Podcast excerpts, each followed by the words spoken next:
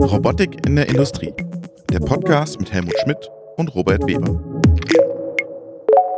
Mein Gast heute ist Dr. Dennis Stogel. Der war ja schon mal bei uns zu Gast. Hallo Dennis, grüß dich. Hallo Robert. Du hast mir eine Nachricht geschrieben, ganz aufgeregt, hast gesagt, hey, wir müssen über Ross Industrial wieder sprechen. Da tut sich einiges. Dann haben wir gesagt, okay, wir machen eine Folge, wir laden dich ein, erzähl uns was. Was gibt es Neues bei Ross Industrial, Dennis? Ja, jetzt vor fast einem Monat oder Anfang Juli gab es eine Konferenz Ross Industrial Konferenz, die normalerweise war immer in Stuttgart im Dezember. Wir haben kurz nach dieser Konferenz gesprochen.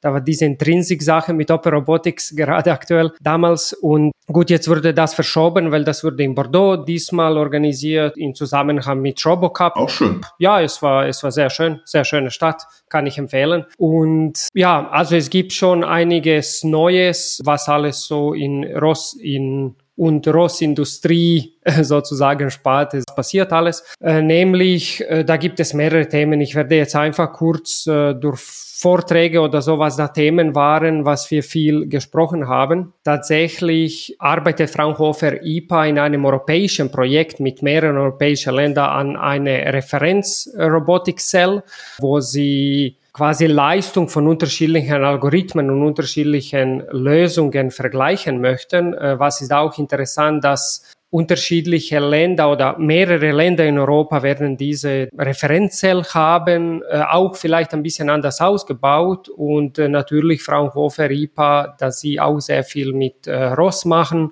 und auch mit Ross Industrial. Sie werden das ganze Anbindung an Roboter mit äh, Ross 2 dann begleiten. Äh, vor allem zielen sie da jetzt aktuell ABB, UAR, Yaskawa Roboter in Frage ist auch Fahnuk, aber Fahnuk ist leider noch nicht so offen Richtung Ross als Hersteller. Deswegen vielleicht, da wir das nicht am Ende klappen. Und die testen tatsächlich zwei unterschiedliche Zellensteuerungen aktuell. PLC Next von Phoenix Contact und Control X äh, als Plattform. Der PLC Next ist Phoenix Contact, genau. Genau. Und äh, Control X, nämlich diese zwei, weil die sind auch beide sehr offen Richtung Ross. Alle versuchen, deren SPS sozusagen mit Ross zu verbinden, beide diese Firmen. Und deswegen bietet sich das sehr gut äh, für, für Fraunhofer, das zu machen. Und erzähl noch mal kurz, was haben die mit der Zelle vor? Die wollen was vergleichen? Also das ist im Endeffekt Zelle, wo dann unterschiedliche Firmen kommen können, sich bei Fraunhofer melden okay. und können deren Algorithmen oder Leistung von deren Algorithmen testen oder auch Hardware testen und vergleichen. Also dass man einfach eine Referenzaufbau hat, okay. wo ja jemand kommen kann und fragen kann, ich möchte ein bisschen testen, was meine Lösung kann oder was ich alles brauche, um bestimmte Anwendungen zu realisieren. Okay, verstanden. Was hast du noch? Dann hatten wir viele Updates über UR. Treiber, also UR ist bekanntermaßen sehr groß hinter ROS, beziehungsweise die tatsächlich geben sehr viele Ressourcen in, in ROS-Treiber, haben deswegen auch beste Unterstützung natürlich. Und hier war interessant die Echtzeitstabilität, Auswertungen äh, von UR UR mit ROS, äh, wie man das auch ein bisschen verbessern kann, weil da gibt es noch Verbesserungsmöglichkeiten und so weiter, dass man das auch am klassischen PCs einfach besser ansteuern kann ohne Unterbrechungen. Man hat untersucht in Langzeittests. Ja, kurze Frage, Dennis. Ja. Wie viel Optimierung, wie viel Verbesserung viel ist da noch drin? Was würdest du sagen? Ja gut, es ich meine, man könnte schon Sachen lösen, aber es ist einfach immer Stress mit ganzen Echtzeit-Kernel aufsetzen und so weiter. Und das muss man machen, wenn man Roboter ansteuern möchte mit ROS, wie wir das klassischerweise machen, weil uns bei ROS interessiert und, und vor allem ROS 2 Control, woher ich komme, ist grundsätzlich, wir wollen wirklich Roboter flexibel ansteuern können und einzelne Punkt vorgeben. Also wir geben nicht an Robotersteuerung oft Trajektorien, sondern uns oft interessieren komplexe Regelungsstrategien, die einfach nicht mit Roboterkontrolle so einfach zu lösen sind. Und das ist, wo man historisch natürlich kommt. Natürlich gibt es hier auch tatsächlich mit UAR offene Fragestellungen, okay, wie können wir ROS auch ein bisschen näher zur Industrie bringen, dass wir diese klassischere Schnittstellen auch ermöglichen im Framework quasi out of the box das gibt es äh, bei manchen Roboterhersteller, wie zum Beispiel bei Yaskawa. Das wäre so ein nächster Punkt. Äh, die nutzen eher so auch ein bisschen klassischere Methode, wo bei denen sehr viel an Robotcontroller funktioniert. Äh, das war zum Beispiel auch sehr interessante Präsentation, weil Yaskawa tatsächlich löst das ein bisschen anders als äh, herkömmlich wir machen in ROS. Was heißt das? Wie lösen Sie das? Das heißt, dass die haben ROS-Anwendung direkt für Robotcontroller geschrieben. Also es läuft wirklich am Robotcontroller, Robotercontroller läuft die ROS und dann ganze diese Schnittstelle zwischen deren Anwendung ROS ist nicht mehr so echtzeitkritisch, weil dann ist da hier ein bisschen, hat man Flexibilität und Stabilität und hier hat ja Scava sehr schöne Sachen gezeigt, was sie sich auch alles erhoffen, vor allem Konnektivität, Verbindung unterschiedlicher Werkzeuge, natürlich, dass Leute schneller Machine Learning Anwendungen und so weiter, neuere Anwendungen verwenden können. Haben die erklärt, warum sie diesen Weg gehen, im Gegensatz zu den anderen? Gut, sie haben sich entschieden, diesen Weg zu gehen, weil deren Robotcontroller das machen kann. Okay. Äh, und ja, ich meine, UAR arbeitet an anderer Seite auch auf ähnliche Lösungen ne? von, von Polyscope 6. Äh, das, der ist aktuell im Beta. Das habe ich schon letztes Mal äh, vor halben Jahr erwähnt. Tatsächlich UAR schaut ROS 2 wirklich direkt einzubinden, dass ROS 2 Standardschnittstelle nach außen ist und dann wird das Ähnliche passieren, dass in der Zukunft wird auch Möglichkeit geben, dass Treiber selbst läuft direkt auf Steuerung und wir haben einfach nur High-Level-Interface Richtung ROS.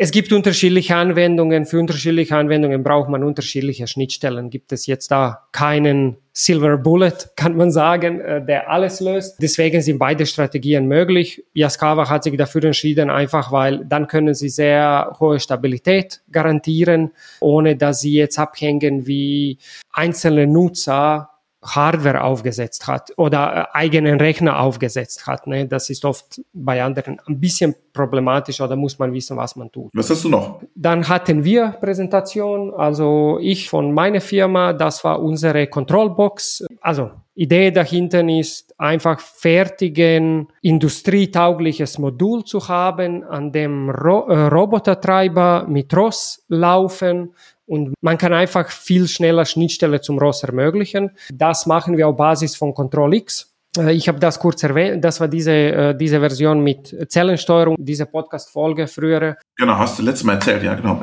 Deswegen werde ich jetzt nicht viel vertiefen. Aktuell ist es so, dass wir arbeiten sehr viel mit KUKA und Duar. Wir haben super spannende Anwendungen, wo wir direkt ansetzen, auch bei Kunden. Natürlich aktuell auch äh, Forschungs- und Entwicklungskunden und so weiter. In ein paar Monaten sollte dann auch Industrieversion kommen.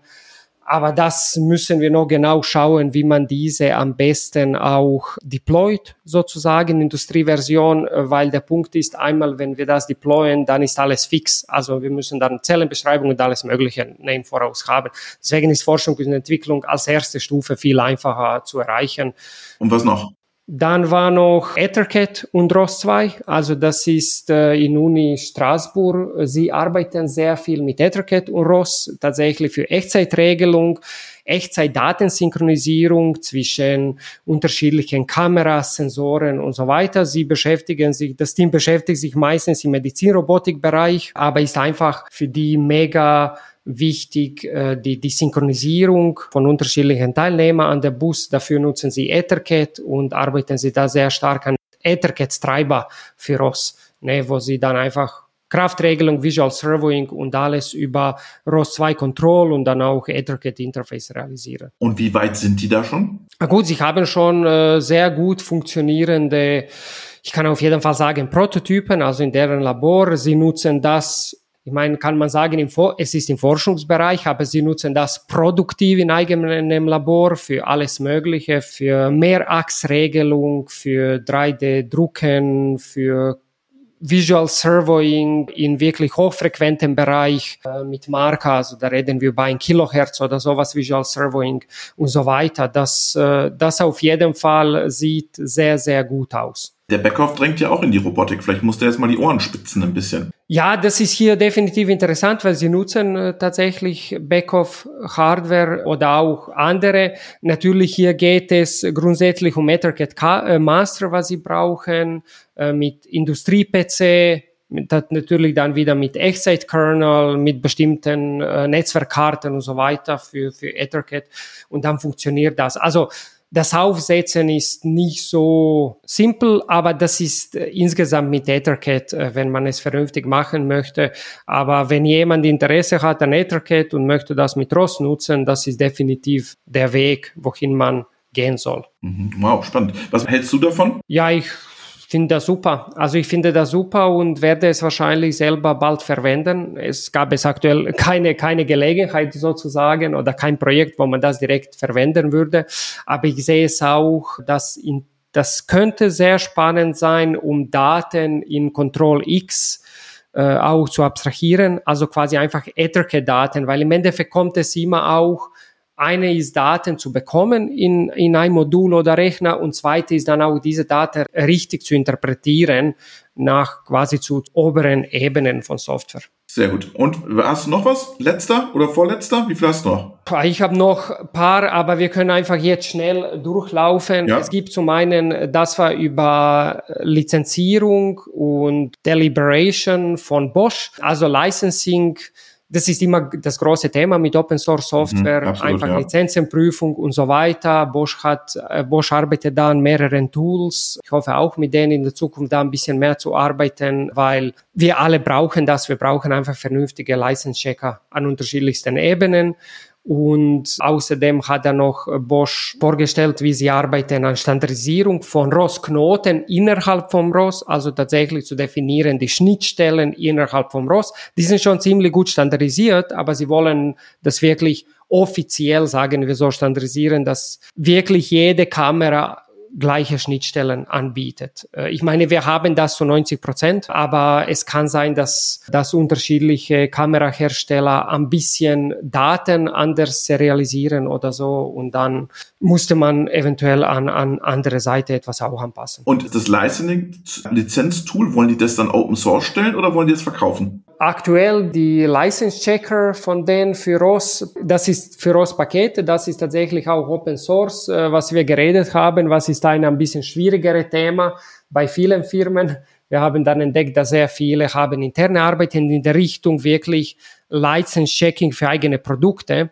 Äh, aber selten jemand möchte das wirklich Open Source stellen, weil man hat einfach Angst von möglichen Folgen, wenn jemand dieses Tool nutzt und dann am Ende kommt, dass irgendwelche Lizenz nicht so 100% passt oder so. Ja, das ist jetzt noch ein bisschen äh, Gesprächsbedarf in dem Bereich. Wer äh, würde das machen oder so? Genau, wer übernimmt die Verantwortung? Ja. Ja, gut, im Endeffekt, äh, ich meine, was heißt Verantwortung? Open Source Software ist sowieso oft unter Lizenzen, wo man gibt das mit bestem Gewissen nach außen, aber man garantiert nicht 100% die, die Funktionalität. Das ist leider so. Ich meine, man kann auch sehr selten das garantieren. Ne? Das kommt dann natürlich auch mit hohem Preis an andere Seite, weil es hohes Risiko natürlich. Absolut. Letzter Input. Okay, letzter Input äh, war tatsächlich noch sehr spannend für mich. Ah, ich, ich würde zwei nutzen. Ja, mach noch zwei. Visual Servoing für Assembly von sehr, sehr großen Bauteilen. Das hat IRT, Französisches Institut, das ist so äquivalent zu Fraunhofer. Sie nutzen das, um sehr schwere Flugzeugteile zu verheiraten. Da hat man auch mehrere Freiheitsgrade, also neun plus Freiheitsgrade mit sehr, mit Schwerlast, Roboter oder Fahrzeugen, die diese Teile wirklich Mikrometer genau zusammenführen müssen. Äh, und sie haben da unterschiedliche Methoden verwend, äh, gezeigt, wie sie ROS verwenden in dem Bereich. Und dann war noch sehr interessant, auf jeden Fall, äh, Motion Planning, also neue Sachen in Movit. Das ist Framework von Picnic Movit 2. Also was ist alles neu? Dennis, vielen, vielen herzlichen Dank für den Einblick in die Ross Industrial Welt, was es gerade Neues gibt, worüber man sich, womit man sich beschäftigen muss in der Robotik und schöne Grüße nach Karlsruhe. Vielen Dank, Robert. Robotik in der Industrie. Der Podcast mit Helmut Schmidt und Robert Weber.